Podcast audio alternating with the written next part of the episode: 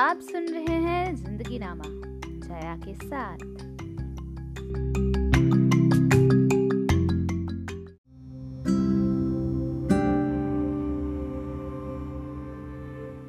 अच्छा तो आज मैं फिर एक सवाल के साथ आई हूँ कि आपने एक बात सुनी है कि आ, आपको बड़ों जैसा बिहेव करना चाहिए आपको बड़ा होना चाहिए।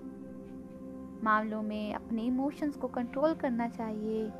और चीज़ों को संभालना आना चाहिए। ऐसी बातें आपने सुनी होंगी कहीं ना कहीं। लाइफ में कोई ना कोई आपको ऐसा क्या ही देता है। मिल जाते होंगे आपको ऐसे लोग। मुझे भी सुनने को मिलती हैं।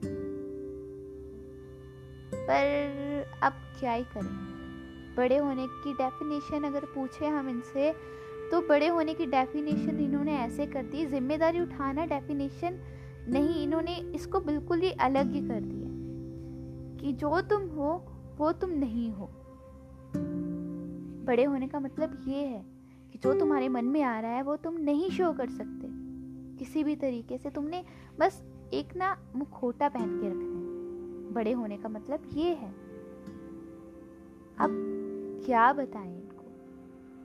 इनको कोई समझाए ऐसे लोगों को कि यही चीज़ें तो फिर आगे परेशानी का कारण बनती हैं। इन्हीं चीज़ों से आगे डिप्रेशन होता है। जब हम खुद से सच्चे नहीं हैं, जब हमने अपने अंदर के बच्चे को मार दिया तो बताओ हम खुश कैसे रहेंगे?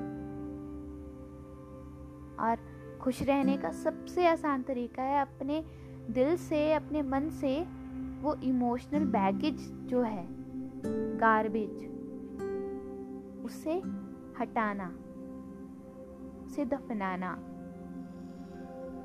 अब जब हंसने का मन हो तो आप ज़ोर से हंस नहीं सकते क्योंकि आप बड़े हो। रोने का बड़ा मन कर रहा है, लेकिन रो नहीं सकते। गुस्सा आ रहा है, लेकिन कर नहीं सकते क्योंकि तुम बड़े हो। अगर ये बड़े होने की डेफिनेशन है तो सॉरी बड़ा होना ही नहीं है मुझे। किसी को भी नहीं होना चाहिए बड़ा। इमोशनल गार्बेज फेंकते चलो। जितना सामान कम होगा, उतना ज़िंदगी का सफ़र आसान होगा। हंसने का मन करे खुल के हंसो। रोने का मन करे ना, जी भर के रो लो। गुस्सा आए ना। लेकिन ज़ुबान से मत निकालो उस चीज़ को।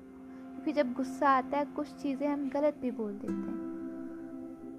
गुस्सा भी एक ताकत है।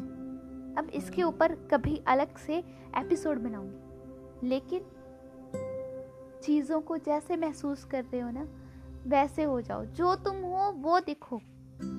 ये दुनिया की डेफिनेशन वाला बड़े नहीं होना। बड़े होना है, जिम्मेदारियाँ उठानी है, अपनी ज़िम्मेदारी उठानी है, अपने घर वालों की ज़िम्मेदारी ज़िम्मेदारी उठानी है। और अपने मन की ज़िम्मेदारी उठानी है। अपने अंदर के बच्चे की ज़िम्मेदारी उठानी है। दुनिया की डेफिनेशन वाले बड़े नहीं होना। शुक्रिया।